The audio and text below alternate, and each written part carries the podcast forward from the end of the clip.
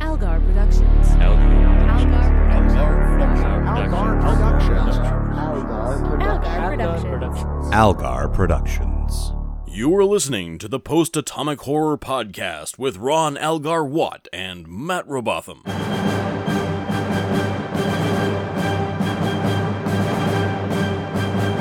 Supplemental Episode 28.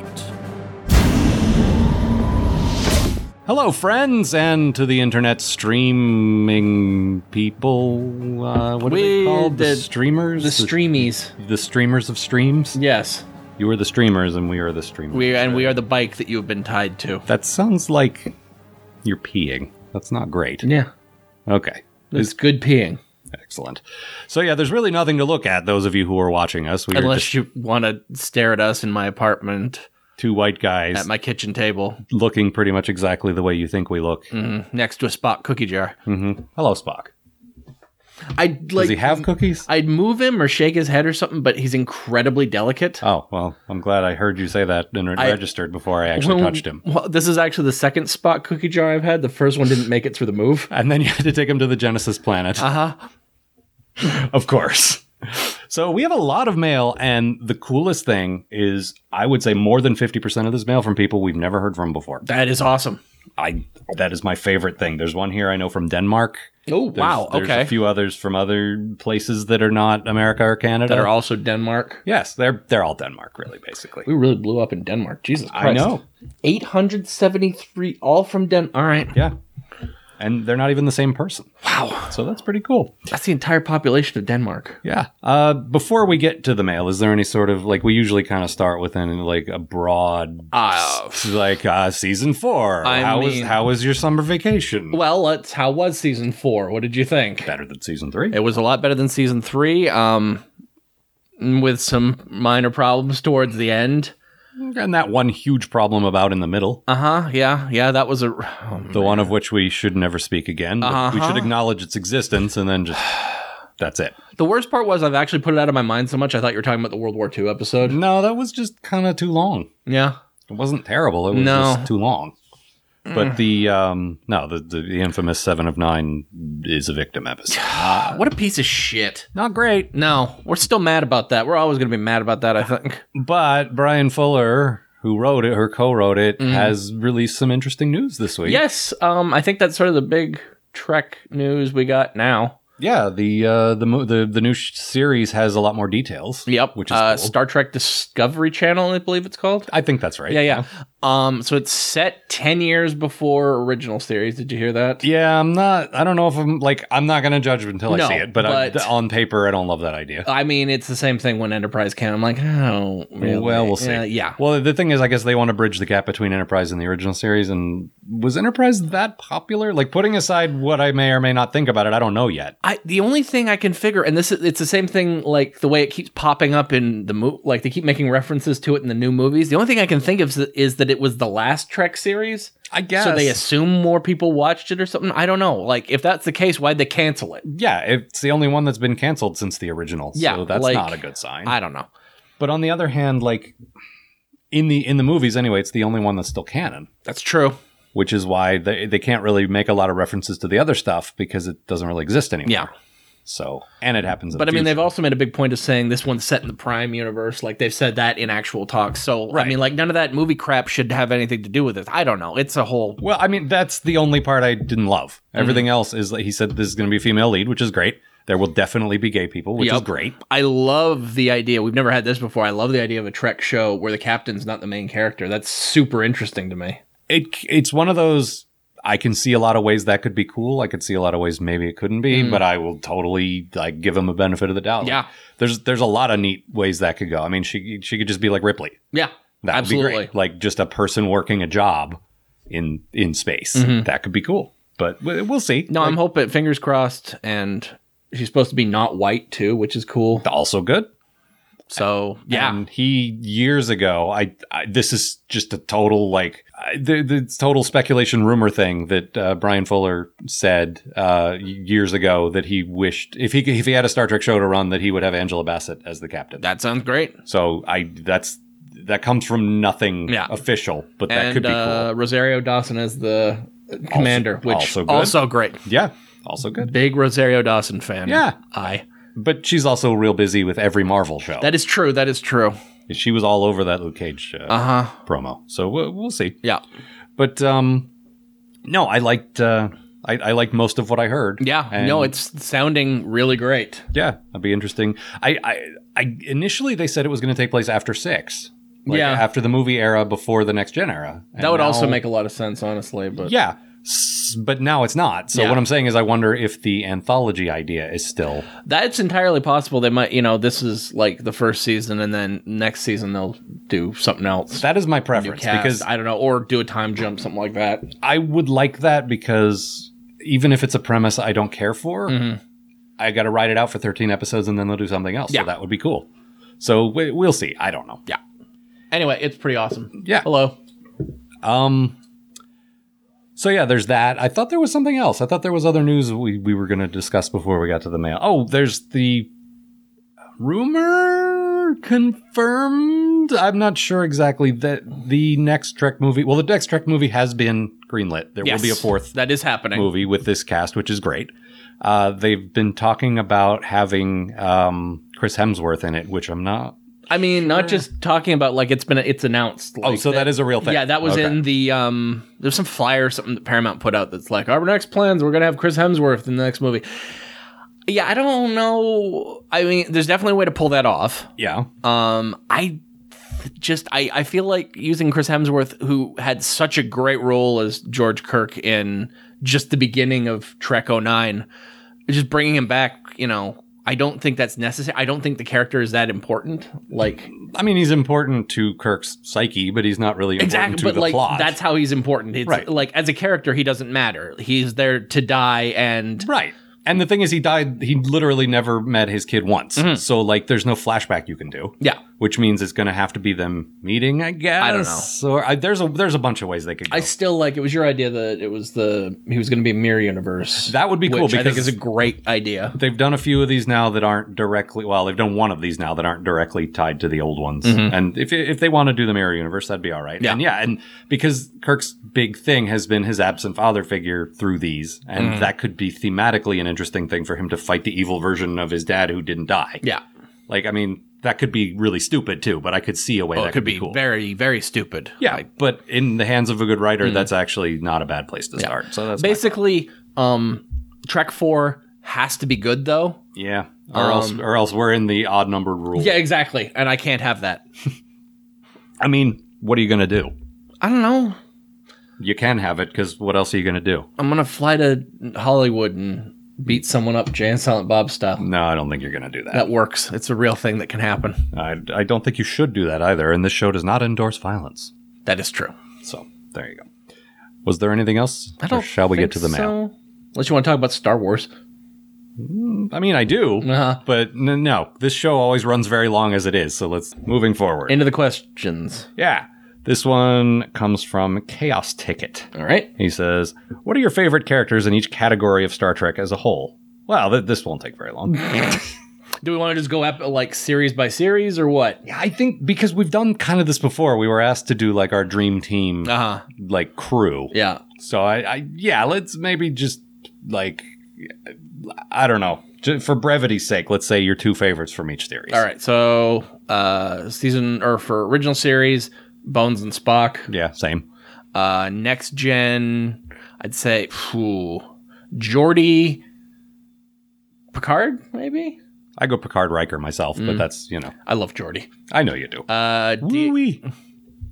DS9, uh, Odo, Kira. I'm going to go with the captain on all of them, I think. Cisco Fair. and probably Cisco's Odo. fucking great. Yeah. Like, let's be honest. yeah. Um, Voyager, Janeway, currently the Doctor, but Seven's making some real It's, good. seven, it's uh, probably going to end up being seven. yeah. But it's too early to say. and Enterprise. Ooh, I really like Bland White Guy and Bland White Guy. Mm, I don't know. Bland White Guy's pretty good. He is makes a real good showing in the later half of the series. That's what I hear when the show gets great. Yeah, yeah. Uh, let's see. My peas. Okay. Uh, you guys. Oh, this is clarifying a reference that someone made last supplemental, which All right. was now four months ago, and I don't remember this at all about sex pillows. Oh, good. Um, Something about the designers of the Excelsior sex pills. I think you guys just discovered sex pillows were a thing in Japan when reviewing Star Trek 3, and Matt, in his awesome Sulu voice, pretended to offer Kirk one. Ah, I see. Ah. So, I don't know. Say something sex pillow related. I can pretty much guarantee that I d- did not just learn about sex pillows. Uh, I've known about sex pillows for a long time now. I- could you- I've known about sex pillows for a long time now. Can you Captain. clarify? Is it what I think it is? It's exactly what you think. What it's exactly what you think. it So, it's a pillow that people have sex with. I'm tripping balls. There, I had, to Alright, get, I had to okay. get into the voice a bit. There's the catchphrase. That's right. Hello, Captain Kirk. Would you like a sex pillow? I'm a little disappointed that the new series isn't taking place in the post movie era after all, because that was one of my hopes that they could finally work in Captain Sulu that would be nice. or Admiral Sulu since Yeah. he's gotten a bit older. But, Yep. you know, like in that era, you have the aging original series guys you could do something he with. is. We talked about this. I think he's like the only guy I really want to see come back to Trek at this point. I'd Him like- and uh, I always forget about Uhura. I would love to see Nichelle Nichols do something of substance before she's dead. Yeah. Like that character's never had anything. Like she's had a few pretty good things with Zoe Saldana, but Mm-hmm. uh, Nichelle Nichols has never been able to play Uhura with more than like 10 lines of dialogue. Yeah. It'd be great to give her something before she's gone, you know? I mean, if you ignore fan stuff, she hasn't played Uhura since what Trek Six, I guess. Yeah. Yeah, I read, I don't know if I talked about this on the show, but this is the place to do it. I Hmm. read a really good uh, novel not too long ago, and I do not remember the name of it, so I'm terrible. I should have notes or something. I apologize. Uh, it You're a is bad by man. Margaret Wander Bonanno, which is the best name ever. That is her name. I'm not, that's not me messing up her name to be funny. That's her Apologies name. to Margaret. What Al said. If Wander she's watched- Bonanno. That's her name, Margaret Wander I- Bonanno. no, I believe you. Just keep saying it. No, and it'll get less funny, right?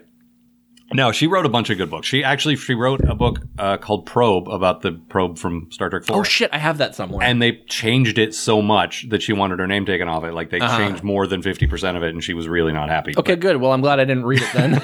But she read some really good stuff too. And this was in the uh, the middle period. They call it the lost years between actually between the original series and next gen. Yep. That whole unexplored era.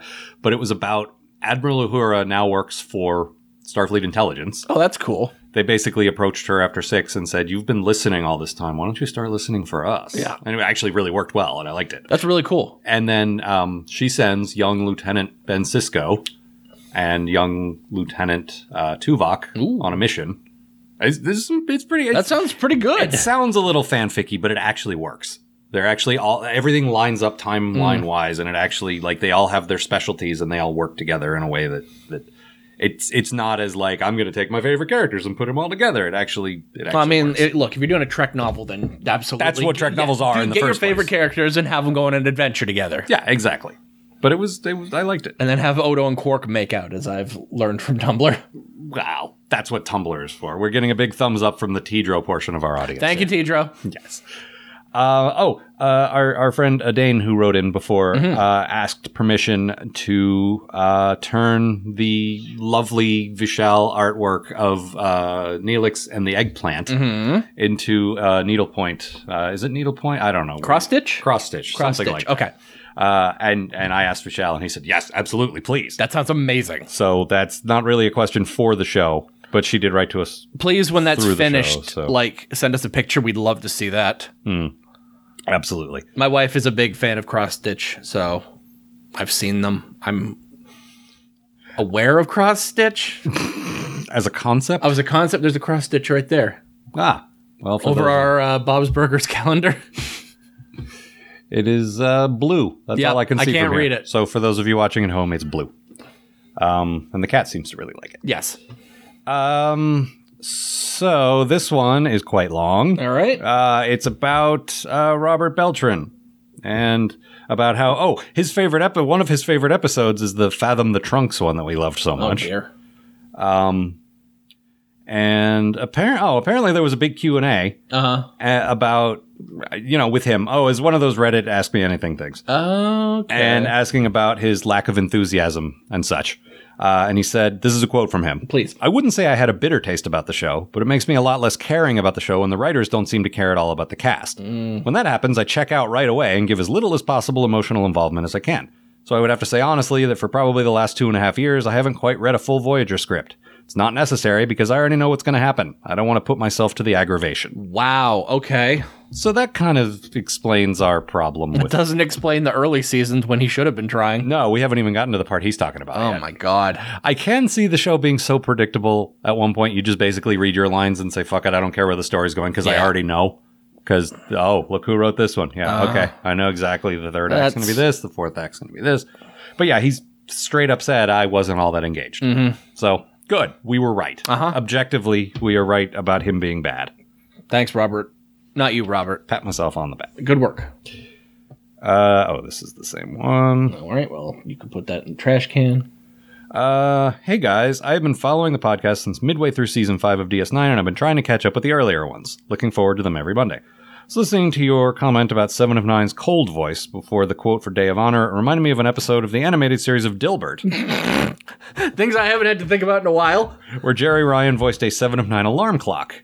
Luckily, I managed to track it down on YouTube. Have a look, it's brilliant. I will put this in the show notes, but I am not going to click on it right now. Okay. Uh, oh, this is uh, informing us that Leonard Nimoy has has uh, recorded singing in his past, which we know of, Oh, I'm aware. and we will absolutely share this in the show notes. Uh, this is a whole Spotify playlist of, um, let's see, Abraham, Martin, and John. I walk the line. Uh-huh. Ruby, don't take your love to town. Oh man. Okay, so back when I was living in Canada, this is years ago. This is after I came after I uh, graduated high school. We have um the our sci-fi channel uh Space. Mm-hmm. For some reason, got way into advertising the Leonard Nimoy William Shatner album, Oh God. which it's two CDs for the price of one. So it's not really a, an album they did together. It's they're both albums packaged as one thing. Yes, exactly. Okay. But they would do that thing where it would play all, it would sh- give you a list of all the songs, and then the Mm-hmm. Featuring highlight- the hits. This. Yeah, this. and the highlighted ones you'd get clips of, and I have heard Leonard Nimoy sing "I Walk the Line" so many. Th- because you're mine, I mean that. I walk the line. I haven't heard that, but I can hear it like Yeah. in my head, and it's per like he's got a good voice for Johnny Cash. I fell into a burning ring of fire. That's pretty good. Thank you. Uh, let's see. Oh, this one does not appear to be a question for the show. Uh, it is from our friend from Poland who wrote in last time, whose name we said incorrectly. Oh, apologies, So, uh, Mikowai, Mikawai. I believe is how we say that now. All right, apologies, Mikawai. yeah, we'll probably see a, a mail from you later and say it wrong again. Yes. So there you go. Uh, this one comes from Matt, not you, Dif- Oh. different Matt. There are other Matts. Uh, hi, friends. How are you? I am fine. Hello. First of all, I'd like to thank you for weeks of entertaining entertainment. Oh, to put on the background when I'm avoiding doing work. That's what we're best at. Uh huh. That and uh, entertaining entertainment when you are working, Yes. because I know a lot of artists like to listen and pretend they're drawing, but just probably just stare Yep. at this. Or people doing the laundry. Yeah. We are, Thank we you, are the Terrence. Mm-hmm. Excellent laundry podcast, apparently. Secondly, I have a question or two. One of my favorite sci-fi sci-fi, sci-fi eh. tropes has always been when historical or modern-esque cultures get access to the technology required to have an interstellar presence, kind of like how the Flintstones have access to television by mounting Teletubby sores on their walls, except with spaceships and laser guns. Kind of like Stone Trek, really, for those of us, or for those who don't know, is Star Trek clo- crossed with the Flintstones. Is that a real thing? I feel like I would have heard about that if that's a real thing. That don't- sounds fantastic. So I was wondering what time periods, fictional or otherwise, do you think you'd like to see each Star Trek reimagined in the style of Conquistador Kirk, Greco Conquistador. Greco Roman DS9? Maybe the Voyager is a literal wagon train to the stars, making its way to the West Coast Quadrant while being hounded by Kazon and Featherhead. No, wait, the Indian chief is part of the crew. Never mind. Yours in Cisco. Ah, someone else who needs to give us a pronunciation for their for their name. Matahars. Matahars. Uh, sorry for doubting your pronunciation skills. No, you're No, you're, you're, right to doubt our terrible pronunciation if, skills. if you don't have a white Anglo-Saxon name, we probably will say Yeah. Mm-hmm. it wrong because we're terrible, terrible people. um, I think we talked about this back when we were watching DS9. I would love a Western version of that show. I think that would work perfectly. I don't. Cisco coming in as, like with uh, uh, Kira already is like the sheriff or something. Well, that's the metaphor that they had talked about when they started. It Mm. was like the, the the Enterprise shows were supposed to be the wagon train to the stars, Yeah. and this was like the, the- one of the- was it like Bonanza or one of those like that takes place in a town. Yeah, Yeah, I the town of Bonanza. you may, and this may shock you, but the popular westerns on te- television in the fifties and sixties predate me, Mm. so I don't. I That never actually does sho- shock me. watch them. Although Tidro, who is who's pretty much exactly my age seems to know them. So I, I don't know how that works, but um, I- no, I, I that could be cool. I I don't know that I'd watch a whole series of any of that. It'd be a fun one-off episode, but uh, I it it depends 'cause there's not a whole lot of like historical stuff I'd really watch. You know, it's just sort of not my thing. Westerns, you'll get me with like I'll watch a decent Western show. I have watched a decent Western show. I watch Deadwood. Is Yeah. there is there another one? Hell on Wheels is really good. If you're wondering what Cole Meany's been up to, he's been up to that and he's fantastic in it. Oh no, he was also the bad guy in the. Oh God, what is the character's name? I cannot think of it now. Um, nope. What It's- is it it's about? It is a long, long running English uh, Col- comedy character who has been in a lot of different sketch shows. And, Coronation Street. Yeah, sure. Coronation Street. That's about right. My grand is a big Coronation Street fan, so Is it Graham Moody? You don't Yeah. know that. You don't know what I'm talking about. Never. mind. yeah, Grand Moody. Okay. No, um, God, I cannot remember anything about it, and this is the best time to do a podcast when you Mm. don't know what you're talking about and Yep. you're flailing. So I'm just going to keep going. No, he was he was uh, the, basically the comedy villain in a, Ah. in a comedy movie, and was quite good. He was insane. Mm. Well, if you want to watch him chew great hunks of scenery Mm-hmm. and wear really nice period clothing, uh, Hell on Wheels is definitely the way to go. Excellent. I mean, that dude's been working nonstop, Right? Before, during, and after DS9. He's- No, and it's yeah. it's it, it's always nice to like he'll pop up in stuff I'm just watching. Yeah. which is always great. It- yeah. I'm just you know watching like a Bond flick or something. He'll be like, oh, and I'm also here, and I'm uh, Chief O'Brien, but with a different name. Yep. No, he's um he's like the male Irish version of character actress Margot Martindale. Absolutely. He's just in everything always. Matt said, knowing everything there is to know about Margot Martindale, I mean, no, character actor, popular character actress. popular character actor Margot Martindale. Right. She's. I mean, I just know her from BoJack, but you know, Right. you didn't even know her from that. Uh, no. I'm aware of the character now. Uh, very well. Right, speedboat lady. Okay. Yeah, of course.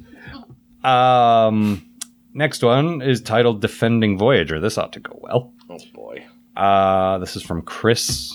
Uh, and he says, Dear Alan Matt, last time I wrote, I was using your podcast to keep me company while I was waiting in line at Disney for my pregnant wife. Well, the baby is here now, and his favorite thing to do is scream at me. and let me tell you, it only takes about 30 minutes of being screamed at nonstop by a baby to understand why Worf shipped his ass off as much as he could. Oh, Uh, you found out why I never want to have kids.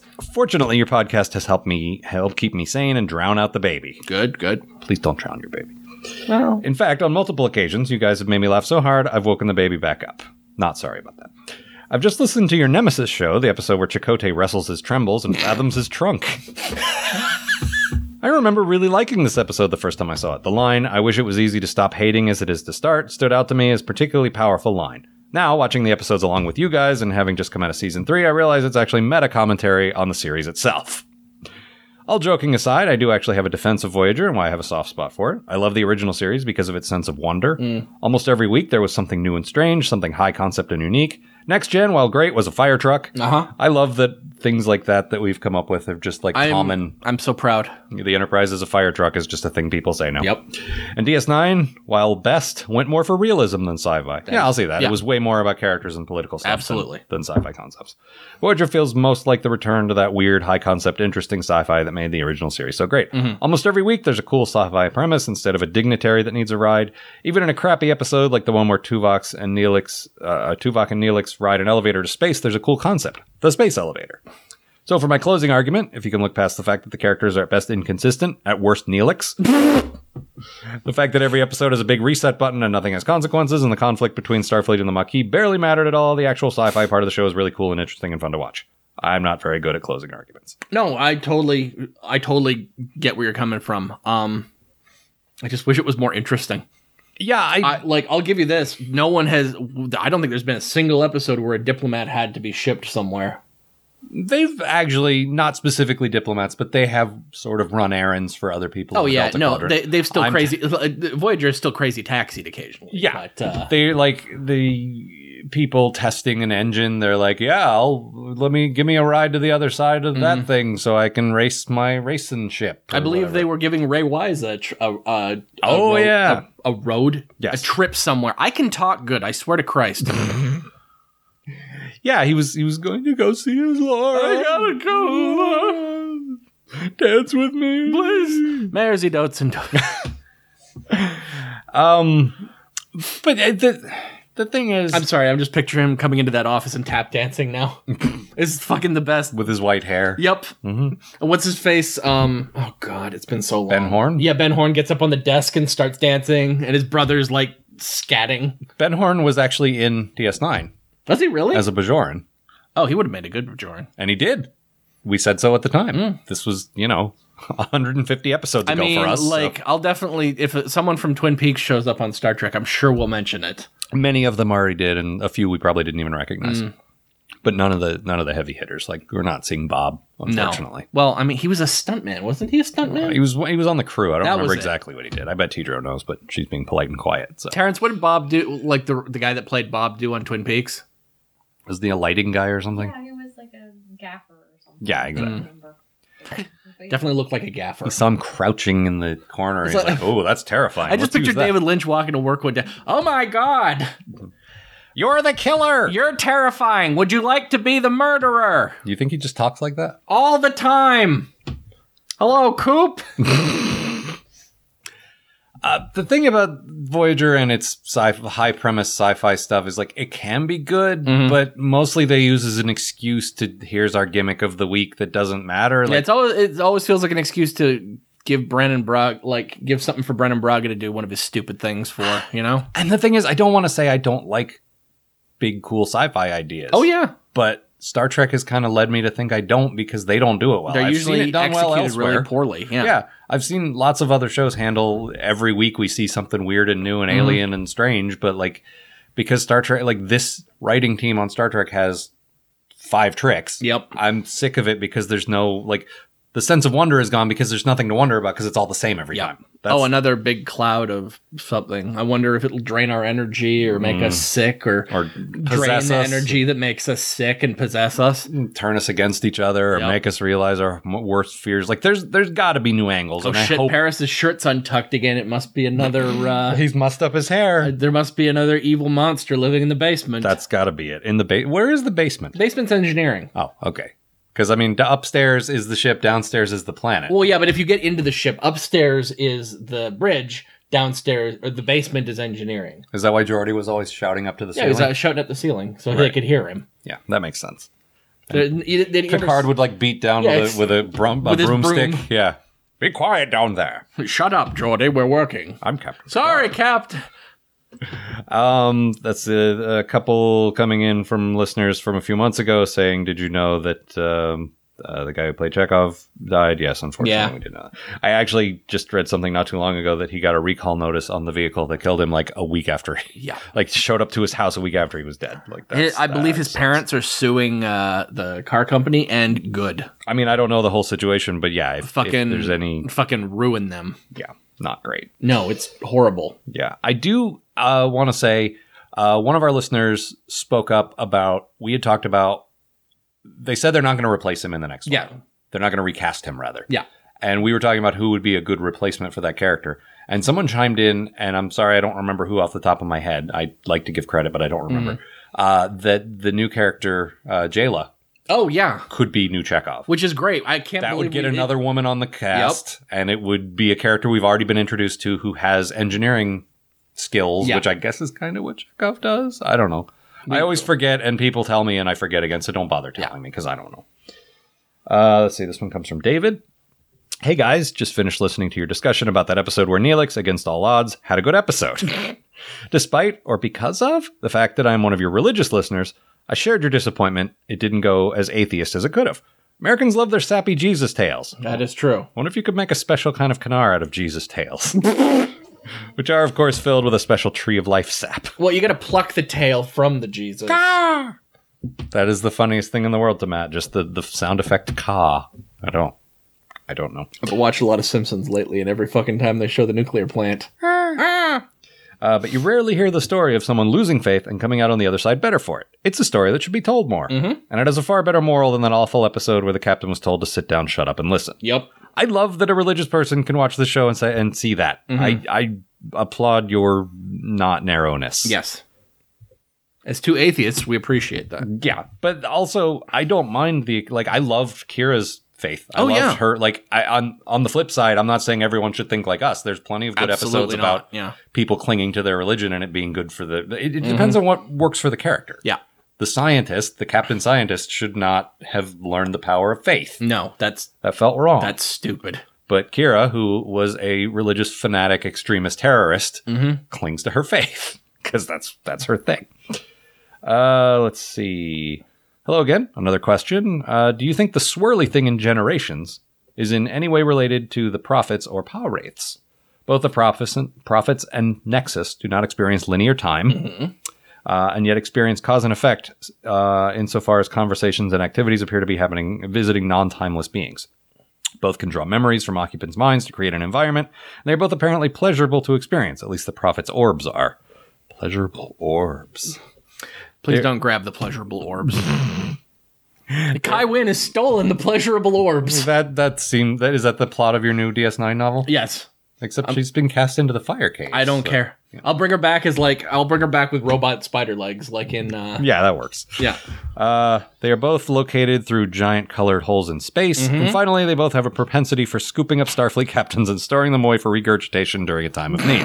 I've never thought about that, but I would love to see like a uh, like a book or something that uh, talked about that premise. I think it's there, there's some interesting similarities there. yeah, I, I mean, I think most people didn't. I was one of the few people for some inexplicable reason who actually kind of liked the Nexus. But I know most people didn't, and I understand why, and I don't know why I do. I- Yeah, it's I- not a thing I usually like. So there you go. I'm Malcolm McDowell, and I want to go back into that space where my children are alive and in a constant Dickensian Christmas. I don't think everyone. has the Everyone Kenzie- has a Dickensian Christmas. I think some people might experience Here comes Captain Kirk on his way to a Dickensian Christmas on his horse, on his horse chopping wood. which he's always been into. That's his favorite things. That, that if there's one thing I know about Captain Kirk, it's that when he retires from his many, many, many years of space adventures, he's going to really look forward to living on a ranch in Utah where he can chop wood all day. That is absolutely something that I know about that character. I think it was Idaho. Yeah, there you go, Idaho. I don't remember. I probably got that wrong too.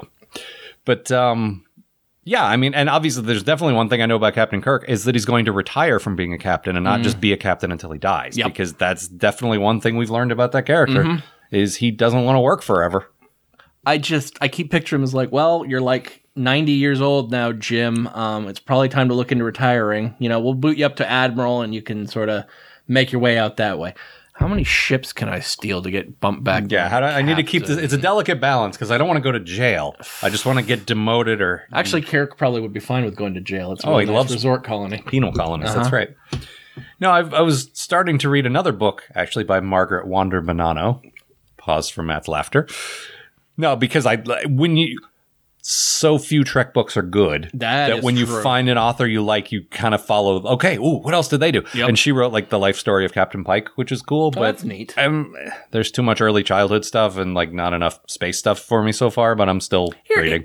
here, here's a tip for Trek writers out there, and I know that we're still putting out novels. Um, how about space? Yeah. Think about going to space. No, it's- Things it's- I care about. There's about a Space. 100 pages so far of him and his mom moving to a new colony. And so they were in space briefly to get to the colony. But then it's all about like how the colony works and how they're going to be farming. And Ooh, farming. there's some interesting Exciting sci-fi. space farm action. There's some good sci-fi, like how do we use the resources, blah, blah, blah. But that's like 10 pages. That's not like many chapters, you know? I don't care about your kid adventures. Yeah, it's I don't care about Darth Vader when he was a sad kid. that is a whole other argument. But Uh-huh. this was like supposed to be the story of Captain Pike, so I figured there'd be a little about his early life, but then it would get right into like because we see him at the end of his career, so surely he had a bunch of years on a ship doing interesting stuff. But I haven't read that part yet. There, um, there was a book called The Rift by Peter David that um, the first half of it is all about Pike and Yeah. uh, Number One and Company, and, that was really good. yeah, I remember I read that years ago, but I Yeah. remember that anyway. But what I was saying was I was reminded that Pike actually was the one with the love of horses yeah. in his only appearance in the cage. He loved his horse. I love me a wanted horse. to go back riding horse, and maybe like. I was gonna say maybe the writers didn't remember that it was him, but it was Ron Moore. It's Ron Moore. Like the dude knows his shit. Yeah. I'm sure that was just Shatner going, put a horse in. Probably. I want to ride a a horse. I won't do it without a horse. Probably. I'm William Shatner, and I won't do things. What are you gonna do? Call another? Call get another Captain Kirk? Yeah, we did. he did a much better job. Yeah, absolutely. Sorry, Let's- Bill. My best, Matt. Uh, this one comes from Deke, and he says, "Dear anti-history's greatest monsters, you dare say you don't like I Love Lucy? What the hell is wrong with you?" Nah, I'm just stunning you with my phasers. I'm not a Lucy fan either. Except that show was the first big success for a little firm called Desilu Productions, Mm-hmm. which went on to be the production company for a little show called Star Trek. Called Star Trek. Mm-hmm.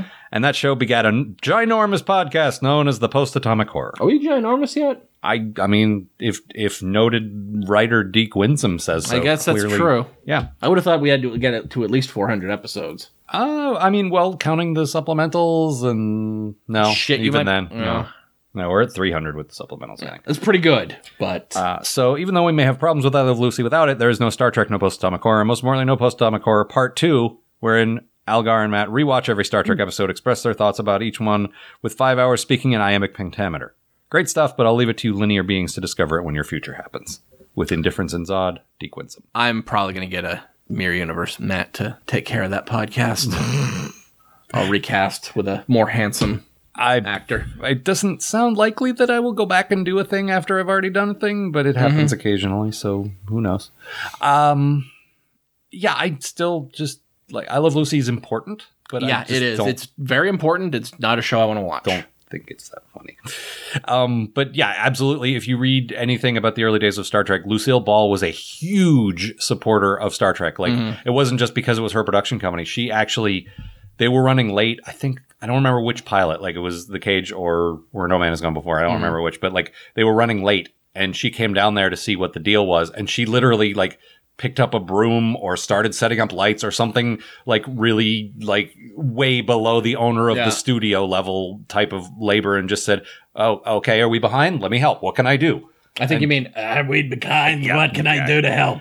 but the whole story of her and and no, that's her. That's absolutely Yep. her. Even by the '60s, that was her. oh, you want you want full on lunch lady Doris, uh, Uh-huh. Lucille Ball. Watch- little meat in these gymnats. she did she did a. There's an episode of Three's Company that's a clip show that's oh. bookended by her talking about how great the show is. So that's like her near the end of her life. It's like early '80s. And full, full on, just hi, honey. I love Jack Tripper. He's the funniest man on television right now. And it's like, oh, Aunt Lucy. Oh, the thing is, I like, I respect the hell out of her. Yeah. I really, truly do. And especially, like I say, if you read, there's a couple of good books. There's These Are the Voyages, which is that book that has this super in depth, like literally 50 pages on each episode Yeah. of the original series, which is like way more details than I want about every aspect of the production, Mm. like drafts of the script and alternate takes and just like a lot of technical stuff that I don't care about. But Yeah. there's a lot of good information in there too. And then that uh, the 50 year mission one that you put you turned me on to, Yep. which is also great. Um, my copy's right over there. I'm going to start reading it after I finish whatever crap I'm reading right now. I was hoping because I'm on vacation this week that part two, which covers the the newer shows, Mm. would be out, but it's not out till August 30th, unfortunately. Ah, seriously? that would have been a great just like lie down at the beach and read Yeah. more because I'm a dork. Read more about how Star Trek was made. yeah. but um, the uh, the the thing you get from reading that stuff is just Desilu Productions. It's such a cool story because she and uh, Desi Arnaz basically wanted an excuse to work together.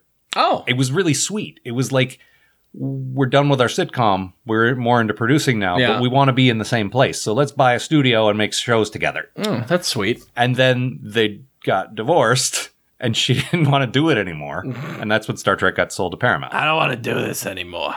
but Is initially that when- when it got canceled? Like, I- no i mean they have nothing to do with each other it was but uh, they, i don't think one had anything to do with the other Okay. Hmm. because the network canceled it not the studio um but they bought the rko uh productions like uh the, the, the studio that made citizen kane and a bunch of Sure. other early stuff they bought their whole backlot which was like film quality sets ah, so that kind of elevated TV elevated. like like uh, To- production values yeah. to like because this stuff was built for movies and it was built to last and it had been there a long time. So like the we we got really sick of them going to Roman Planet and Western Planet and a lot of stuff, but that was all standing sets made for movies, so it looked way better than a lot of stuff that was on TV at the time. also explains why there were three episodes where they went to the Psycho Motel. of course, Well, here we are again, Captain. I Look think out, we're- Romulans. I think we're- I think we're lost, Spock. I will not ask for directions. That old bit.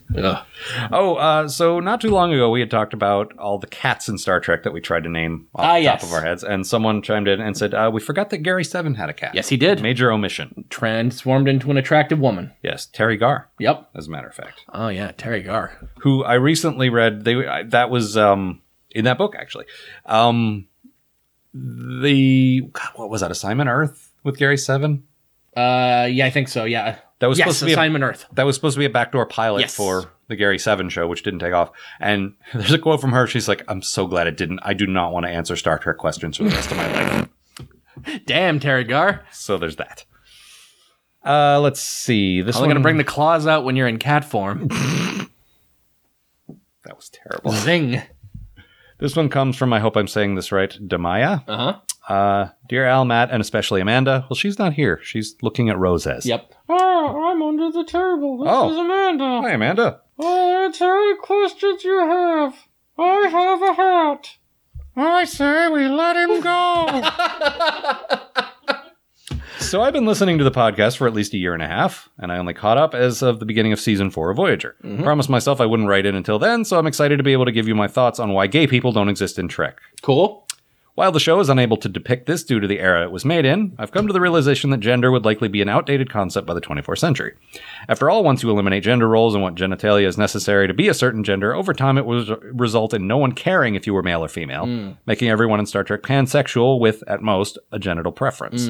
So we would see them as straight or gay from our unenlightened 21st century perspective, but the fact is we have no idea if the women Bashir dated actually identified as female unless they say so. It's very narrow minded to assume that everyone is cisgender unless otherwise stated. I hope this all makes sense. I've been trying to be more aware of transgender issues since having a couple of friends who are trans. I, uh, us also. Yes. Um, this is actually very similar. I know it's still going, but this is actually very similar to my uh, everyone in Trek is what was it? Everyone in Trek is pansexual. theory? Basically, yeah. Bas- every, everyone is Captain Jack Harkness. Yeah, It's your- which your theory. if like the you know the real extent of Gene's visionary vision of a vision is that uh you get to the point where no one gives a shit, you know, like Yeah. No, and in fact, I, as much as we rag on Gene and Mm. our distaste for some of his ideas, he actually was totally cool with Yeah. all that. He, I believe, implied in the novelization of the motion picture at least the existence of Kirk's box slash fic, Mm. if not the the you know the truth of it. sure, So you know, he he, I don't think was against any of that. no, all Which for a guy making TV shows in the '60s is pretty forward thinking. Yeah. I got to give him credit there. right, you get this one, Gene. Yeah, but I mean, you're right, but I do think this is a bit of a headcanon thing, unfortunately, because the the reality is they didn't like they didn't think about that stuff. They they did very much rely on just the standard Yeah. man and woman date, and that's it. Uh, let's see. On a completely different note, I've come up with a theory on why Harry Kim became terrible and Tom Paris became likable, and I want to share and get your thoughts out. All right, It all goes back to the episode where Ensign Wild man, mealy mow. had her baby. The Harry we have on the show now comes from live baby Voyager, from the way the show was framed, and we're following the adventures of dead baby Voyager. I believe was it an Amanda who was on for that episode who called it live Voy- live baby and dead baby Voyager? Yeah, that's what I thought. So my theory, my theory is that LBV Harry is the awful one we have. The shock of losing his friend and actual nice guy DBV Harry. Tom Paris decided to honor his loss and by being less awful. Either that or seeing how awful LBV Harry is made him want to treat women like people. So, yeah. yeah, no, I that's a completely valid. uh, I know I like that a lot. Yeah. I always forget that this is, this is our spare Harry Kim. Yeah, it's always weird. You said it last time. You might as well say it again. What spare Harry Kim? Yeah. yeah. But uh, it, it's like O'Brien is not the real O'Brien. No, he's like, a weird like. I have had a hell of a time wrapping my head around that Time one, where it's clone, like, he's this- twin. he he is our Chief O'Brien, but he's from like five minutes in the future, so I don't know. But yes, this is not our, our this is not the Harry Kim we started with. That Harry Kim is dead. Yeah. Just to be clear. Good. Wish they were all dead. Uh, All Harry Kims are yes. All right, All of them. I hate them. I hate him so much. Al. There's about three thousand Harry Kims out here who have a script for Hamlet. They'd like you to have a look at. Dear Scientologists, Jehovah's Witnesses, SJWs. All right. This is this is Deke being a smartass. Oh, okay. When we Mm-hmm. did the episode that we were very carefully trying to handle correctly about seven and all that nonsense. Yes. I said this once on Twitter. I didn't want to make a big thing out of it, but I said, please don't write it and call us SJWs. I'm just going to delete your damn Mm-hmm. email. I don't want to hear it. So I'm glad we didn't get any of that. Our listeners are great, but he's just being a smartass. All right. Like, Well, I'll take that. yeah. I think it's time to talk about the elephant in the room. Yes, you're right. Star Trek has for a long time neglected to include elephants in its show and movies. I can't recall even one elephant in all the episodes you guys have watched for me. Will Voyager have elephants at some point? Do you think there's room for elephants on starships? Why does Ganesh need a starship? Maybe there are no elephants in the future. That would be sad because elephants are majestic creatures. Also, they make great ivory and taste like chicken. He has a point. The Flight of the Concords song uh, Robots Mm. talks about how there's no more cruelty to elephants in the future because there's no more elephants. That actually makes a lot of sense. No, I don't even think there have been references to elephants. Uh, I believe on vaguely racist Africa planet from the original, or from Next Gen rather, the one where the dude was trying to Knife. hook up hand, with uh, Tasha Yar. Hook up with Tasha, yeah. I believe that was a. Uh, I believe there was an elephant in that. I might Mm. be wrong. Elephant, if you're listening, please write in and let us know. Yes, Assume he's going to be on the Matt Gorley I Was There Too podcast. I, I don't know what that is. Oh, Matt Gorley has a podcast. I uh, I I know that, but I'm not sure what that is. No, it's interviewing people like who were in like big movies in small roles. It's actually a really cool concept. Oh, that is kind of cool. Yeah. Someone just uh, on Twitter. Apparently, if you if you at the uh, pa, pa podcast Twitter, I can see it. So Oh. that's a way to reach us if you want to interact. If with you want us. our attention right now. yeah, it'll pop up and interrupt what I'm doing. So please do that. Hi guys, No, that's I totally want fine. attention. Also, yeah, if you want to write to us, uh, postatomichorror at gmail. We will like we're doing these in order, and there's a lot of them, but uh, we will eventually get to the to the newer ones. Mm-hmm. So if you want to see us dance in relative real time, you are you are welcome to. Is this a dance? I mean, it's uh, it has to be. I, I saw one of the California raisins do that. oh once. well, then yes. Uh, no one knows dancing like the California raisins. That is true, as far as I know. Uh, this one also about Anton Yelchin. Uh, yeah, we, we do know. We Mm. Yeah. did we did address that when we got to the movie, and we are sad about it. Yes, we are. He was a, he was great. He, like I say, incredible. Incredible fucking actor, not just as Chekhov. No, and the only time I ever gave a crap about Pavel Chekhov was when that guy played yeah, him. So, like amazing. Just yeah. No, they, they, that was my seriously like I I was already enjoying Trek 2009, but the first time I was like, "Oh my god." Was when Chekhov did a thing. Yep. And it was like, is that his job? Is that what he's capable of? yep. Oh, thank Huh. you. Yeah. Now I know. Uh, let's see. This one comes from Tim. All right. Tim says, Hey there, gents. Hello. Thanks, thanks so much for your podcast. I've literally been laughing out loud, spitting my coffee all over my desk. your Golden Girls remake starring Kai Wynn, Loxana Troy, Captain Janeway, and Moogie was the fucking funniest thing I've ever heard. I don't remember that, but that, that yeah, sounds. I vaguely remember. That sounds like something we'd make a we'd make a joke about. yeah, we're pretty funny. Yeah. I almost needed CPR from choking on my water that day. I'm sorry, we almost killed you. Also, I'm another of your creatives who listen to Past the Day listeners. I'm an Aussie graphic designer working slash vacationing in Vancouver. Oh, cool. I love Vancouver. would love to get to one of your live gigs before I have to head back home. Well, uh, we we will try. The closest we can get to you is Seattle. We're also going to try to do some in Portland at some point. Yeah. But uh, Vancouver, now that Matt doesn't live up there, There's really isn't, no uh, there's really no reason to dick around with the border anymore. yeah, and There's the thing I hated the most about having to come down here. and our last remaining close friends up there, like have like Nate's gone, Irene's gone, Yeah. like they're all just moving away. Yeah, So everyone's sort of empty. The, the only reason to go back to Vancouver is my family. And uh, They well, no, that's good, but they don't want to watch us do talk about Star Trek. No. Probably, I'm guessing. I could be wrong, but uh, I don't- mean, they've been they've had access to the show since we started, and Yeah, six I've years never now. heard them talk about it. So Well, very well. I assume no, they are not interested in what I think about Star Trek.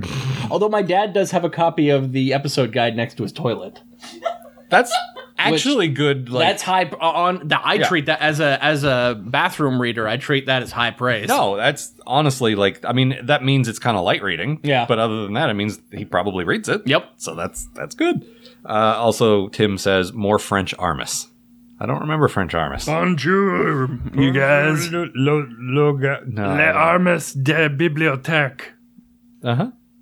As a Canadian, I don't speak much French. I was gonna say, yeah. Don't you know any French at all? Uh, no. Very well. Uh, this one comes from John Wiggins. Oh, it's just one of those nice like uh, portraits of the whole. Oh, that is uh, pretty sharp. Yeah, I'm. I would hold it up, but we have a whole delicate Yeah, like- charger thing happening here. It's a so I'm not gonna delicate do that. uh, ecosystem. There's been some great 50th anniversary. Like here is a big mural of every Star Trek character Mm. ever, kind of thing. And uh, yeah, that's great. Yeah. Okay. This, not not to detract from any of the other listeners at all, is the is the moment we've been waiting for. Mm-hmm. Our friend Richard, who has written in many times with many catchy songs for us, Yes. he wrote the Rom song. The classic Rom song. Rom, friend of All children. brother. Brother. And the uh, Keiko's uh, Chief O'Brien's. Yeah, Keiko O'Brien, Chief Miles O'Brien's O'Brien's terrible, horrible wife, and it, I, I feel like he's done a couple others that do not come immediately to mind. I need to, I need. This is a reminder to myself who is editing in the future. Al, please create a separate uh, part of our website just to showcase Richard's songs because they should be easily Yes. accessible to the listeners. So hopefully, He's wrong. yeah. This is a new one entitled "Special Boy." Oh, God. Okay. Love the show. I decided to share the pain and start watching Voyager along with you. I'm sorry. Of course, I decided to start on season four when there was considerably less pain, but not when every, but not everyone can be a hero like you guys. We are heroes, aren't we, Al? Yeah, if there's one word that describes us. friend of mine from high school started listening to You'll the have a new podcast. name. Hero. Hero. Uh, a friend of mine from high school started listening to the podcast and is really enjoying it, which makes nice. me. ver- I love hearing that. Yeah. As an added bonus, she lives in Singapore, which means that the sun never sets on the Pa Empire, and that makes me happy too. Huh. I'm a big fan of Brian, Brian Fuller, so I'm really looking forward to the new Trek series. Thanks for hanging in there. I've included a little song about our very special boy, Harry Kim. I've been looking forward to this for a while now. Al Yeah, told I- me about this weeks ago. We got this uh, in July, I believe. In Yeah. July. Yeah, July 27th. And I said, I could listen to this now, but I'd rather get our reaction in real time. yep. Special boy, special boy, he's a very special boy, special boy, special boy, special, special, special boy. Mommy? Special boy, special boy, he is such a special boy, a very, very special boy, such a special, special boy. Nailed it! Special boy, special boy, special, special, special boy, very, very special boy, such a very special boy. See you later, Tess. This is Kim Country now. Harry is a special boy. That was amazing. was the Twinkle Twinkle Little Star, was that him playing the clarinet? Nope. Oh, so good. Richard, you have done it again. Nailed it. So good. Oh, this one is actually also about uh, Garrett Wong. Uh huh. Hello, all. In your recent episode about Unforgettable, you mentioned how great the producers of Star Trek were about giving a chance to direct when they showed interest. A couple of years ago, I attended Dragon Con, where I saw a, pair, a panel with Garrett Wong and Jerry Ryan. During the panel, Garrett told the story about how he asked about directing an episode for Voyager. The producers shot him down, saying he would never direct. Even the bosses didn't like the special boy. Aw. Special boy, special boy. Well, now I feel kind of bad. I don't. It's probably because he said those girls weren't hot enough. That's probably why. Yeah. I did that. That's Special boys. the thing is, I only had a problem with the character until I started reading awful quotes from Mm-hmm. Yeah, the actor, and now like- it's just you know what? Stop being shitty. Yeah. Uh, was watching. This is from Ben. Mm-hmm. Was watching the episode today, and the kid's reaction to Bever's joke was perfect. Pretend I sent this four years ago when you guys were still doing TNG. All right. Oh, this is the um you heard the old story of the man who goes to his doctor? He says, Doctor, it hurts when I raise my arm like this. The doctor says, Then don't raise your arm like that. and the kid just goes for those of you listening, it just makes a real deadpan, like really. Also, you should re- uh, you should recall that she does a terrible Groucho impression. Oh, so she does. Yeah. I don't do it. Then don't do that. It's it's worse than mine, by the way. She's uh, uh, well, I mean, you know. It's it's mom trying to be cool. Ugh, mom. It's it's like Hillary Clinton talking about Pokemon. Just like she's fine, but stop trying to be cool, grandma. It go just- go it's get go, go get your box wine. Yeah. I mean, I, I, yeah. Okay. Uh, this is just someone saying we made a reference to uh, Damar Lishan Man back some time ago, and I'm sure that was hilarious in context, but I do not remember it now. Uh, someone has sent us a. Oh, I see. They have replaced the word brain in Spock's brain with dick. Hmm. So it's, it's called Spock's dick. I, I will share that with the listeners if they like in the uh, in the show notes. special boy, he's a very special boy. Uh, this is, uh, as promised, from Denmark, from Lise, I believe it is. Uh, and it says, hey, wow, I do not know how to say this. H E J S A. Hey, hey, hey, hey, yeah. uh, huh. Catching up. Sorry, Denmark. Yeah. Eh, not really. Uh, listening to your treatment of Arena, laughing so hard I am crying. Anyway, please tell me you've read the original short story since. Fighting to the Death was part of that, but then Roddenberry chickened out. I didn't know there, th- that was based on a short story. Uh, I don't. I probably read that in that book and probably forgot it. Um, Anyone knows what that like? well, it's it's would I mean it wouldn't be hard to find. Just No. look it up on Memory Alpha probably. Mm. I just don't have it on on like on me. Yeah. But yeah, I, I know a lot of fairly prominent sci-fi writers pitch stuff based on things that they had written Mm. or you know similar ideas. I mean that Larry Niven Yeah, the Ring World stuff's all over uh, the animated series. Yeah, well, just that one. But Yeah. yeah. There's that was really good. You got a something. Uh, if anyone's interested, my Avengers Academy characters are all done with their tasks. Oh, thank goodness. Uh, this one comes from Kevin, and uh, he says, "As I was watching the new Star Trek film, I noticed a striking similarity between the swarm ships in Beyond and the swarm ships in Gene Roddenberry's Andromeda. They're almost identical. Check out the description of that ship. The legs can pierce a ship's hull and puncture it. Then the fuselage thrusts forward." Thrust. in order to form for the swarm ship's occupants to infiltrate and destroy the vessel's inhabitants. Somebody on the Beyond writing staff gets extra points for that one. I, I don't. Is, and did anyone watch uh, I Gene think Roddenberry's Andromeda? I think anyone in the Sabrina world? watched Andromeda. somehow. Really? I think so. I might, uh, Sabrina, if you're listening, and I'm She's wrong not. about that, I apologize, but I feel like I remember you watching Andromeda back in the day That's just one of those when many. the shit was real. that's just one of those many sci-fi shows that came out. Like, oh wait, Star Trek's doing well. Everyone do a show now. Uh-huh. Look, here's here's a cocktail napkin that Gene Roddenberry scribbled on. Let's, Yep. let's use this. Not great. Uh, this one comes from Ben, and he says, "Hi, Matt. and Al. Hi. Alan. Matt. I don't know Hi. why you did that. Uh, first of all, just let me say thank you for sticking with Voyager. Though it's been rough in some spots, it's definitely been more fun watching along with you two. My question is whether have you considered breaking the order you're watching the series in to cover the new Trek series in real time? When you started the podcast, did you have any idea they would release a new series before you finished with all the others? I guess that was two questions. Thanks again. Keep up the great work. Um, I mean, we hoped they would do another series, but uh, Um, It didn't look very likely, but yeah, we hoped. Yeah, like when we were starting Trek, when we started this, Trek had just come back.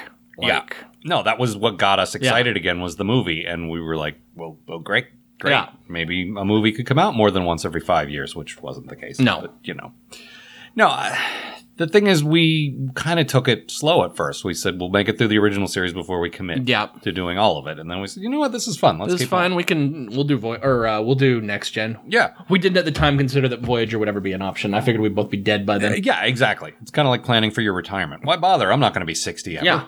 I'm going to live forever. yeah. I'm um, going to learn how to fly. Did you just quote Fame? Apparently, I did. Why? I don't know. Um, All right. Um, Fame. But no, I think we're going to continue going in production order. Mm-hmm. I think it will be better in the long run. In the short run, it's going to be really frustrating for us and for the listeners, I'm sure, because Yep. new Star Trek's going to be happening, and we'll probably acknowledge it briefly, but probably won't I discuss it. mean, at length I'll be yet. wa- like I'll be watching. Oh, it as it comes absolutely. out, and Yeah, I absolutely. assume so will you. yeah, but we're not really going to, and we might on our supplemental say, "I like the season so far," but we probably won't go into great detail No. until we get to it. The thing is. There's a couple of reasons for Mm. that. One, I cannot concentrate on two different shows at the same time. If Yeah. we stop in mid enterprise and go to that and then go back, I'm just dumb and I Mm-hmm. will mix things up and that won't be good. But also, I think because they're only making 13, I mean, it's 13 or something like that, it's Yeah. shorter seasons. We'll, we'll have caught up and then you'll have to wait for Pa. Yeah. Like if we get a couple of seasons in the bank, you know what I mean? Like, yeah, we can just roll right into it when we finish uh, Enterprise. Exactly. And I still think at some point we're going to overtake it. Mhm. But at least that way there'll be a little extra and we'll have a little extra time to think about it. Yeah. We won't get our first reactions so we get that like into darkness, we love this and then 6 months later we hate this. Yeah. So, the, I think I think that's the best option. It's not funny, but that's that's the real reason. Yeah. Um, Deke, Deke again, uh, the, and again. These are all over several months. It's Mhm. not like he. I mean, he We're did- not being flooded. Like, he he did send mail to my house, but we'll get to that. so Voyager, she is a harsh mistress. This is true. Sometimes she's a captain. That sounds like a bad Catherine Hepburn impression. That is also true.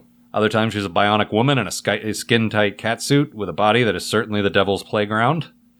There are times that she's a pregnant woman hiding behind cheap sets and half-breed Klingon makeup. Yep.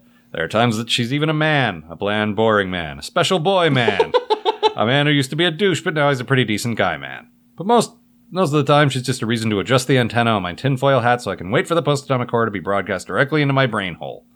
Also, do you think they eat burgers on Voyager? Some days nothing can beat a great burger. I Burgers. fucking agree with that, Deke. They're so worried about not having contemporary stuff that they probably don't. Mm. Yeah, it's a huge deal. Although um, Paris was all like, "Give me a pizza." And everyone's like, "What? What's a pizza? I've never heard of that." And put it on a hamburger. That would be great. Uh huh. I You think kinda- by the future? I'm kind of picturing the doctor as Willikin. Uh huh. Willikins, you're you're my you're basically my doctor. Now, Please state the nature of the medical Replicate me a pizza and an hamburger, and Yeah. combine the molecules into one thing. I don't want them on top of one another. I want them blended together. Like what if it was of the like if it was the fly? I'm a doctor, not a thing that makes one of those things. Uh, let's see. This one kind of has oh some Enterprise stuff.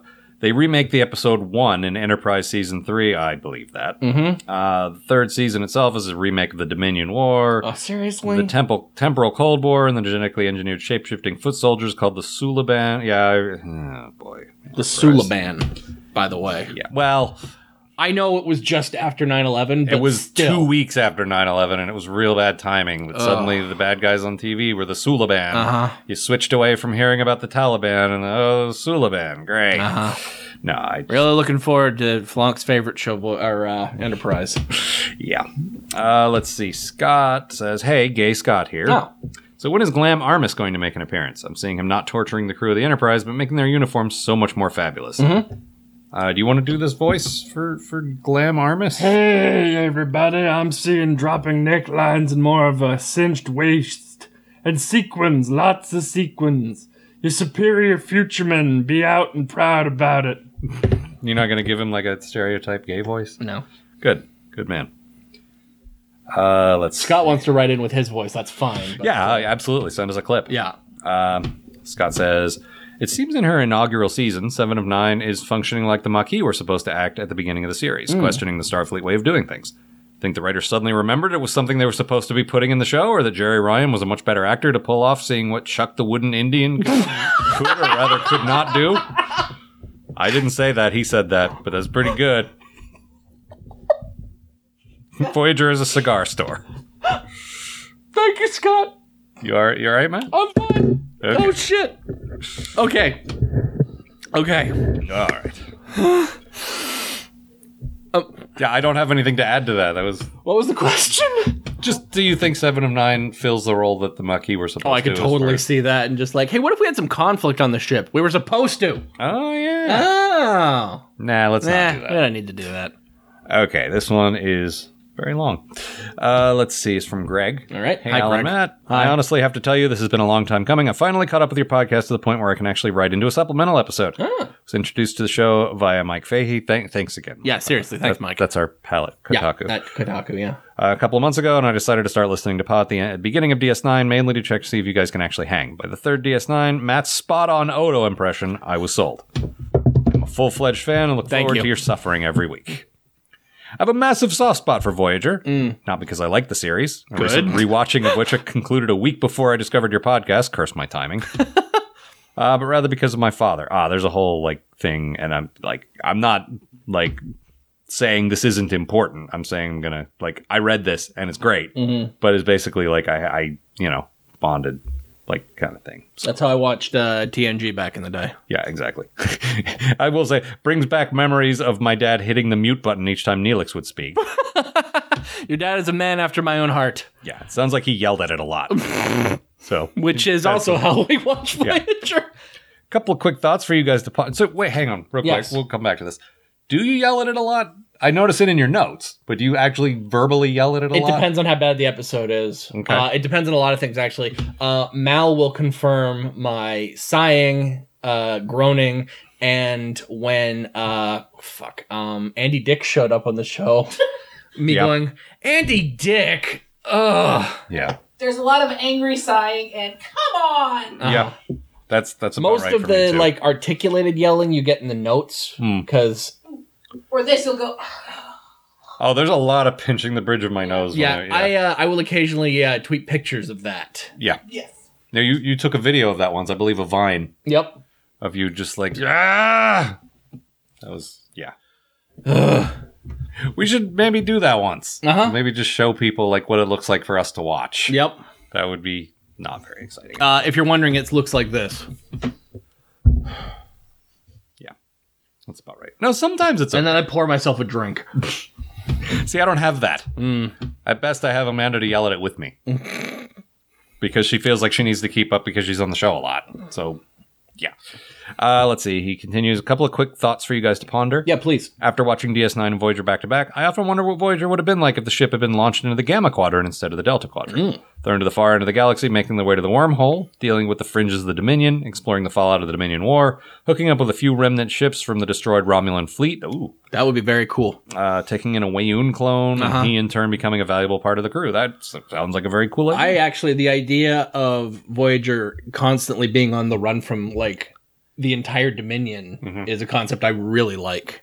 Uh, it's very ba- again very Battlestar Galactic-y. I don't know. I'm kind of glad that they're not constantly on the run from the Borg. Like, I really thought we're past the halfway point, and I really thought most of the show is going to be Borg, and I'm glad it's There's not. been very little Borg. There's been enough that there's still a menace. Yeah. Like there's still kind of a mysterious like presence. Like we hear a bit about them from seven, but Yep. they're not like and we still got three seasons to go and they could certainly whiz this down their leg in the meantime. But for now, I Like- don't feel like they've been They've been total- treated like they've been treated. They were treated on TNG. They Right. showed up occasionally. Yeah, and everyone is terrified of them and we don't really know much and it's just scary and that's what we've always liked. And we were Mm-hmm. Mhm. worried this show would come back to the well so much that we wouldn't give a fuck anymore. Just, and you so know. far okay. Borg, Borg, Borg, more Borg. Yeah, the Swedish chef show. uh, what if Quark had been whisked away on Voyager, taking Neelix's place? That would be awesome. I would love that. I know DS9 would have been devastated, but Armin Shimmerman would have at least been able to stand toe to toe acting wise with Kate Mulgrew and Robert Picardo. I that would have made me s- that would make me so happy. Like O'Brien moving on to DS9, I Yep. wonder if there would have been a supporting character that could have moved over to Voyager and brought some added value. No, I, if I had to pick anyone, it would have been Quark. Yeah. Um, I would hate to lose him off off DS9. Maybe we could clone him. But if we're thinking of like Or- supporting second tier Yeah. guys like O'Brien was on Next Gen, Plenty to choose from too. I would say one of my big complaints is that almost all the Maquis have been kind of boring. Yep. Eddington. Oh, that would have been fantastic. Yeah. Then you then you got a character we're kind of invested in already, and he's kind of a jerk. Yep. And you get your conflict, and that would have been all right. Yeah. No, imagine if instead of Chakotay, who was pretty much gung ho from the beginning to hook up with Janeway, Yeah. uh, we got Eddington, who was like fuck Starfleet. Making his terrible uh, Les Mis Mis re- references, references. all the time. Yeah. Still after me, Javert. Shut up. Shut up. Just because I stole a loaf of bread, like in that book. Uh, uh. Shut up and go back to theater class, Eddington. Nobody cares. You go grow some hair. Lastly, wow, really? Yeah. Grow some hair. Lastly, I have been waiting months to catch up with the supplemental episode, so I was right. As, I will write as many things as I damn well please. It's fine. I've always believed modern Trek from 20 years ago was at its best when it was exploring or directly expanding upon the universe's backstory rather than Mm. dealing with some random space anomaly. The dynamics of political intrigue or Picard or Cisco facing down Romulans or Cardassians to see who blinks first usually delivers on exciting TV. There's exceptions to this, of course, but I wonder what you guys think, and if it could be the reason Voyager struggles is because it's so far removed from the known world we've been inhabiting during Next Gen and DS9. So this is kind of the opposite of what that other guy said. Yep. And I like the thing I've always said is that Star Trek can do so many things. Yeah. Like it can be a lot of different shows. It can it can encompass a lot of different genres, and I don't necessarily want only political drama or only character driven stuff, but I feel like that's what it does best. Mhm. Like you could totally do the other stuff. I can see Voyager wanting to be about like like um that that for the first series exploring the universe, you know, more episodic Mhm. type thing. I can see that, and I can especially see them th- saying, "Well, for all the political stuff, DS9 is still on the air, and they're doing that way better than we could ever do." So you That's know. true. Well, and the thing about DS9 is, be- and we've said this because I'm, this isn't my insight. I heard it on an interview years ago. But the idea that they have to stay in one place means that they have to deal with the consequences of their actions and they can't just fuck up a planet and leave. Yep. They're always like, okay, well, we pissed off Garrick. Garrick just lives over there. Yeah, eh, we have to see Garrick every day. Today's gonna be really awkward. So like that really lent itself to more serialization because everything that happened you kept having to live with. If you if you piss off the Bajorans, Yep. they live right down the hall. yeah, So like you're gonna get another fucking visit from Kai Wynn. space is the hall, by again. the way. Uh, let's I haven't seen this in a while, by the way. One of my favorite things ever. Captain Kai Wynn is here to see you. Uh-huh. But uh, Avery Brooks had a great "Aw," and then he composed himself and go Eminence. Send her in. Eminence. Yeah. What Uh, brings you to the station this week? This haven't one- gotten to do any uh, any DS9 guys in a while. No. Well, let's break out some Cisco. Yeah. Uh, you still need to watch the captains to see his crazy bat shit. Like I really need to watch His- the captains. I his- don't want to watch. no, no, no, no. Skip that. No. Just watch the like. I was told to do this and I ignored it. You need to not do that. You need Mm-hmm. Okay. to just watch the Avery Brooks parts I'm just. I'm. and the part where Shatner uh, uh, arm wrestles Chris Pine is cute. Mm. but uh, no, basically just Avery Brooks, like because all the other captains answer straight up questions about acting, where Yep. they came from, what their backgrounds are. Avery Brooks just talks about jazz and the meaning of life. I'm not kidding. This is not an exaggeration, and just like he. He's not answering the same questions. He's not interested in whatever conversation Shatner wants to have. He's just like, the meaning of life is in jazz. Bebop, boop, boop, boop. Like, he's a fucking nut. It's awesome. Now, Avery, when you were one of the captains on Star Trek, He'd start playing the piano. let me a- let me answer that question by saying this. Yeah. Let me answer your question with jazz. Uh, let's see. This one comes from Ro- Rowan Rohan. I'm probably saying this wrong. R O H A N. That's probably not how you pronounce that. Hi, Alan Matt, longtime and devoted listener since finding you partway into TOS season one all those years ago. Well, five or six anyway. Appreciate your great pop culture knowledge. Even your references to Python or Red Dwarf aren't lost on me and are greatly appreciated. Hooray! As a collector and watcher of all things Trek, I'd like to draw your attention to a Laserdisc or DVD era special feature that included Neelix in a way I'm sure you'll get some laugh out loud mileage. All right. Sorry, I can't remember which exact title it's on, but I'm sure someone in your audience will know, uh, if not your good selves. Here we find the usual stories we hear over and over from the cast about their important social contributions. We hear Nichelle Nichols banging on again about MLK's plea for her to stay on the show. We hear about some sexy fan letters sent to DeForest Kelly, according to DeForest at least, and a teary Jim Doohan uh, recounting his life saving skills via letter. Yeah, we've heard all that stuff. Then we see Ethan Phillips in full Neelix makeup, claiming most sincerely and with deep sadness at his eyes, Sometimes I've been asked to nurse people into death. What?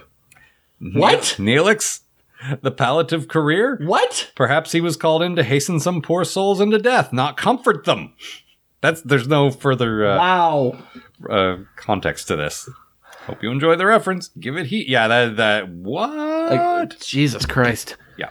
Oh, you're dying, huh? Well, guess who's here? Your friendly neighborhood. Ne- oh, he's gone. Let's let's euthanasia you. I just got here. These plane tickets were very expensive. I expect to be compensated. Uh, this one comes. Oh God, he told us how to say his name like five emails ago, and I don't remember now. Um, Me- me- see, we knew we at least we said this would happen. Uh huh. Um, Mi- Mikola? Mikola? Yeah, I think that's it. Uh, no, because he said there was no L, so Mik- Mikowa. I sorry, Sorry, So we're we're Our- awful. Our Polish friend. We're bad people. Uh, he says, I love the 90s, but I missed a few things because I was a child. Well, it's with the abundance of Native American imagery in 90s media. The X Files, Voyager, Dances with Wolves, other stuff I don't remember all featured it. As people more cognizant than me, can you answer this? All I know is that there was a shit ton of Native American American imagery in uh, the X Files. This says, was it meant to be celebrating diversity? Was it misappropriation of culture because it looks cool? Um, Yes. Probably that one. Or was this phenomenon some manifestation of the white guilt that my liberal university taught me I should feel? That is probably some of that too. I think it's probably misguided the first thing, too. They probably thought they were celebrating diversity. Uh, I'm all for representation. Nothing more diverse than having uh, Native people tell white people how to get out of their problems. Uh, he says, I'm all for representations of diversity, especially oppressed, subjugated, and displaced peoples. However, something feels off and inauthentic about many of these depictions. Well, we've talked about this. The the um, consultant they had on Voyager was like a Greek guy. Yep. Like he had he never met any Native Americans. He never lived with them. He ne- he didn't know anything about he them. He made everything up. He scammed his way into that job and yep. just made shit up. And he might have gotten some stuff out of a book, but he did not have firsthand knowledge no. at all. Uh, it's like the confusion I feel when I look at a package in the supermarket that says something like "real Asian flavor." What flavors are this? Whose flavors are these? what does that mean? Is Uncle Ben telling me what an Asian boyfriend will taste like? Is Sulu delicious? Is well, it, yes. Is, is, he actually Rice Aroni, the San Francisco treat? The real question. Well, he was born there. He says so. San Francisco. You know, I am the San Francisco treat cap. Ding ding.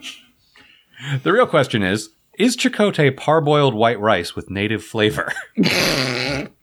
Does Chicote act as a positive representation of many diverse peoples, or is he just a commonly uh, common commodity jazzed up to appear mildly exotic to middle American consumers? Yes, probably that one. Yeah. Uh-huh. The thing is, it I I do genuinely believe it comes from a good place. I think they're trying. Yeah. To bring representation, and they're trying to do that thing they say Star Trek does well.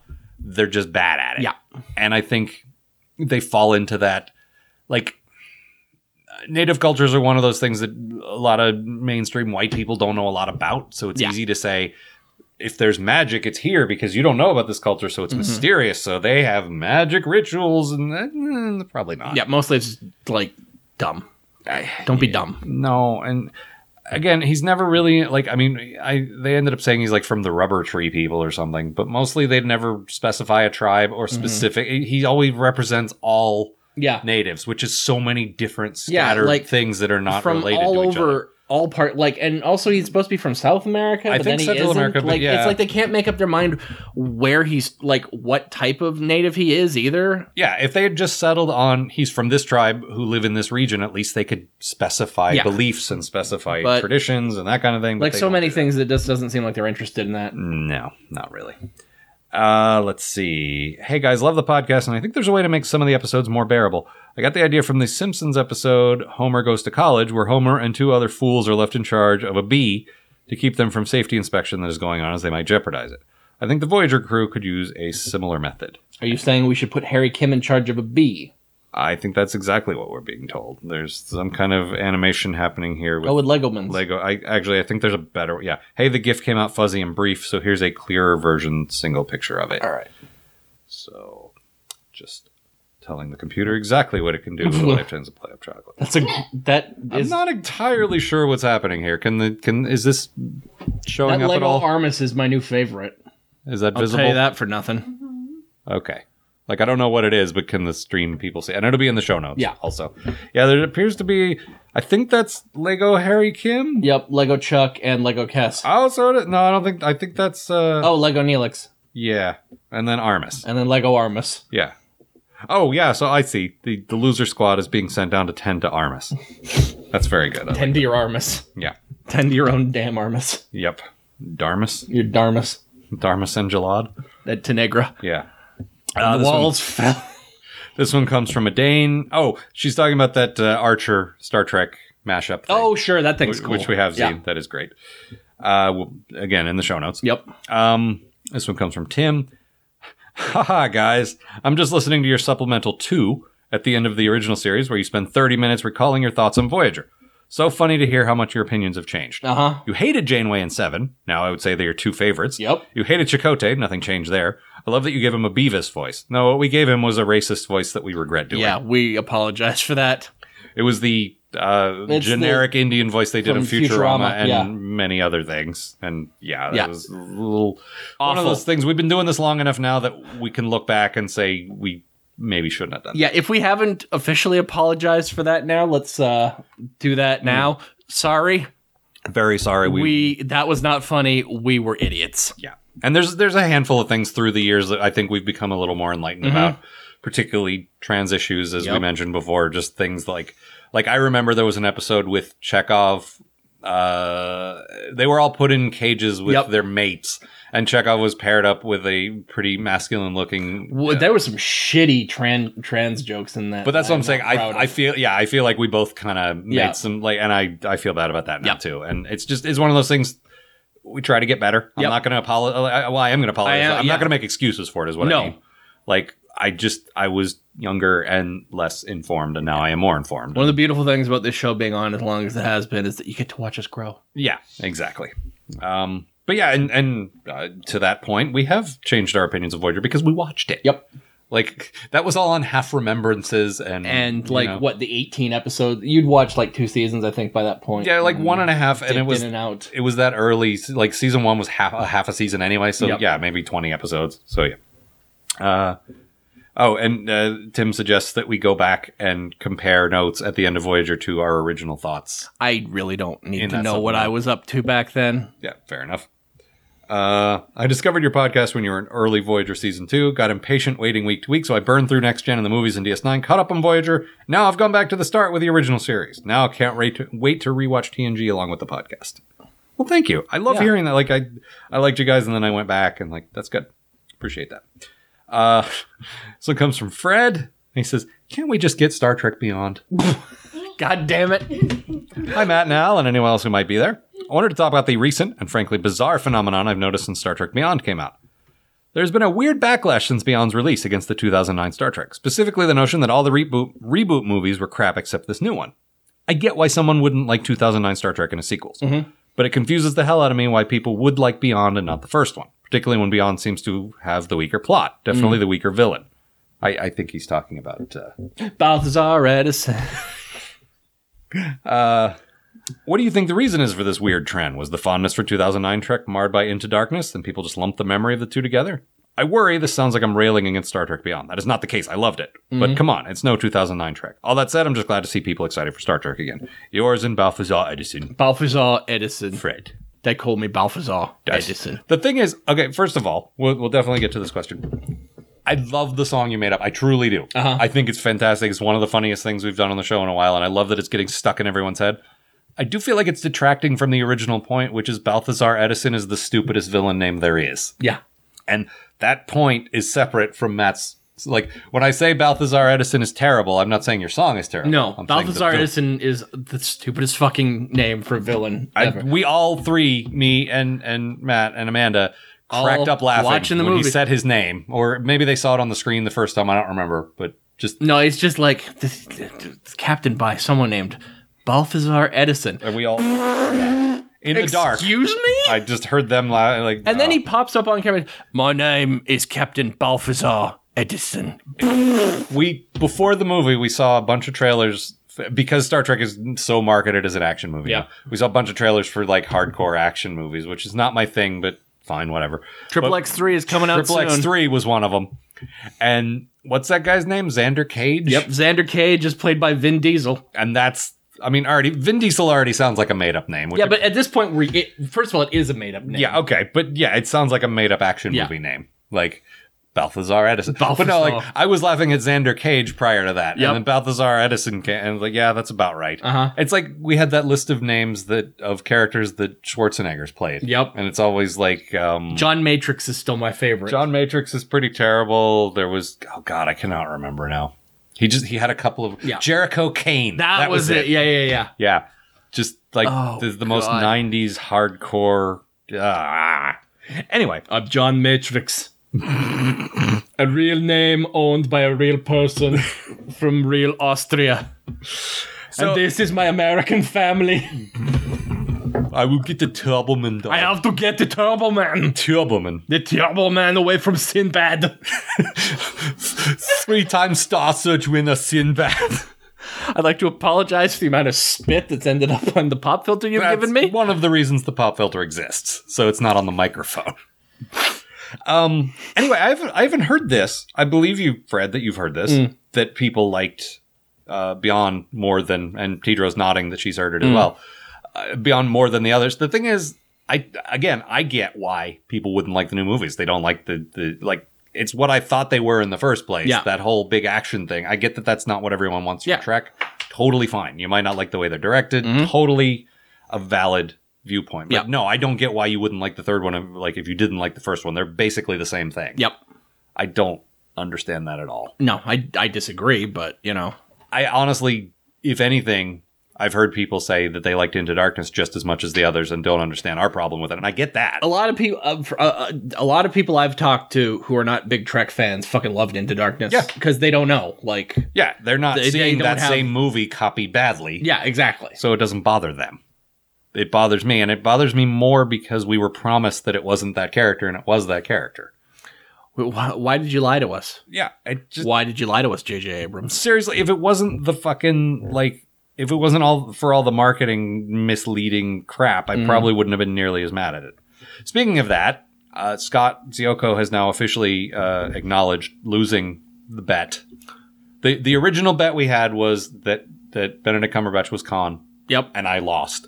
Then we went double or nothing. That this movie focused on Klingons, and uh, he lost. So Yep. double or nothing means I, I've had some. I've had a hard time explaining to Scott what double or nothing means. That means nobody owes anyone anything now. The the slate is now clear. I owed you ten dollars. Now you owe me ten dollars, but it's a wash because now nobody owes anyone anything. Yes. so we're good. Also, you have five children. um, uh, six now. but I don't. Uh, I don't like. I I don't know what to say. Like as far as if you like one movie, but like I mean, I don't know what's better about this one than the first one. I don't know why people I would respond to think that. Getting rid of all the or- it's always good to get rid of all the origin crap.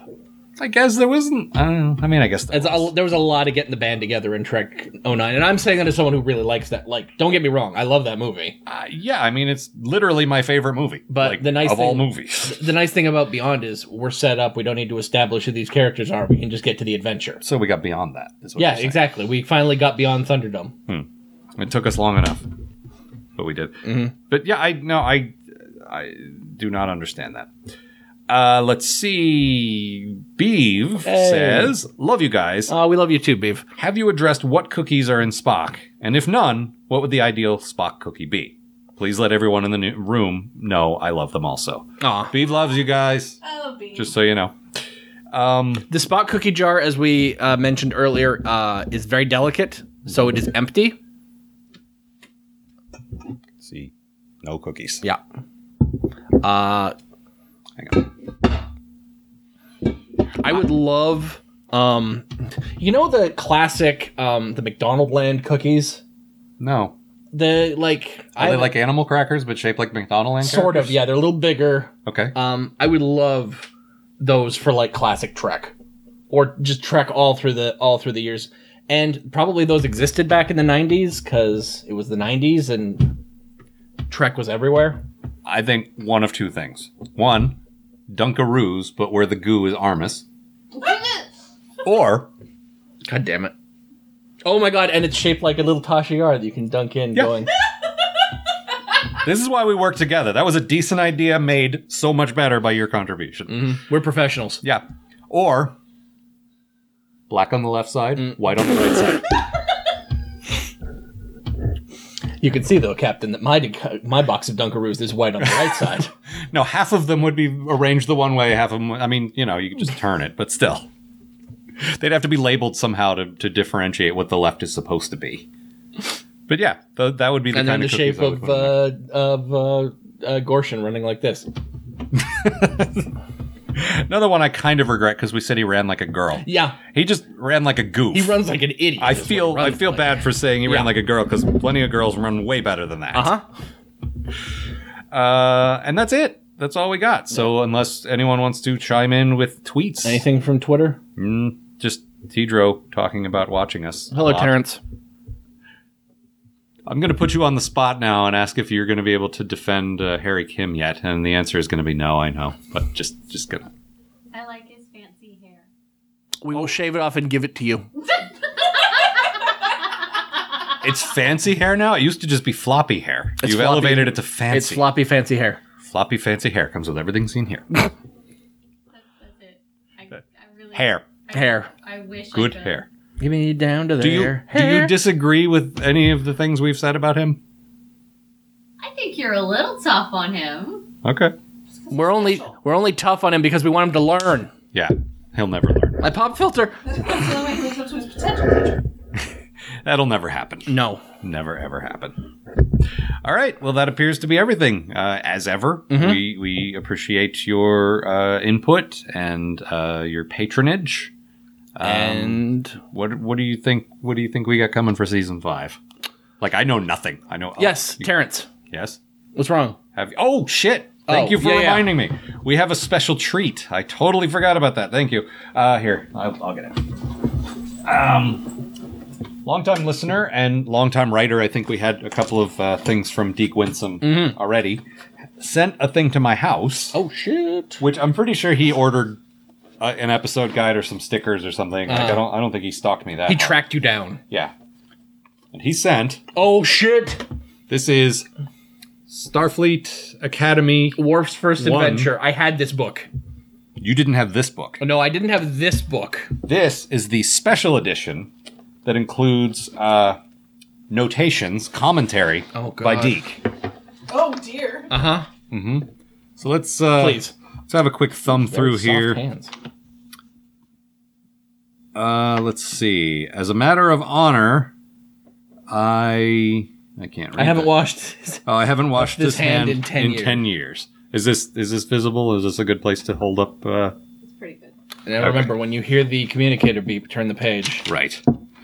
Uh, Vulcan? No, I'm here for the Hobbit book. there was a good one where he got bored and drew Batman. If you're not aware, also this thing is chock full of characters from the uh, from uh, New Frontier? Oh, New Frontier. Yeah. Because Uh, Peter David knows what he likes, and what he likes is his own characters. so you made it through three chapters and still no erotic wharf sex scenes. Disappointing. We're putting you on notice, Peter David. Yeah. I'm too pretty for Star Wars. Oh, Star Trek? They're the same thing, aren't they? Upsetting picture, actually. Uh, the Secret Origin of Armus. Pretty good. Oh, here, that's the other page has Batman. You know what this book needs? More Batman. And Batman says, the hell it does. and it goes on like that. I will, what I'll do is I'll actually, I'm not going to scan the whole damn thing, but I will scan like choice selections from this and put them in the show notes because Mhm. this is delightful. You and I can, can look over this uh, I might when we just read finish this. here, but yeah, this might not be uh, the best for for audio, but it is it is delightful. A, a listener has taken a book that he thought was a little goofy and and written smart ass comments in the margins, and it is an utter delight, and we do appreciate that very Honestly, the only thing that's missing is like a little uh, Tom Crow and Mike silhouette at the bottom. Oh yeah, much. That would be fantastic. All right. Well, that's it for now. Thank And, you. Uh, we appreciate it, and uh, we will be back next week with the first two episodes of season four. And even if it's terrible, Voyager's almost over. So wait, five season five. You're you're correct. Five. So that that's good at least, right? we only got three more seasons to go. Uh Uh-huh, huh. And then Enterprise. And and then uh, Discovery. Yep. That could be good. See you, folks.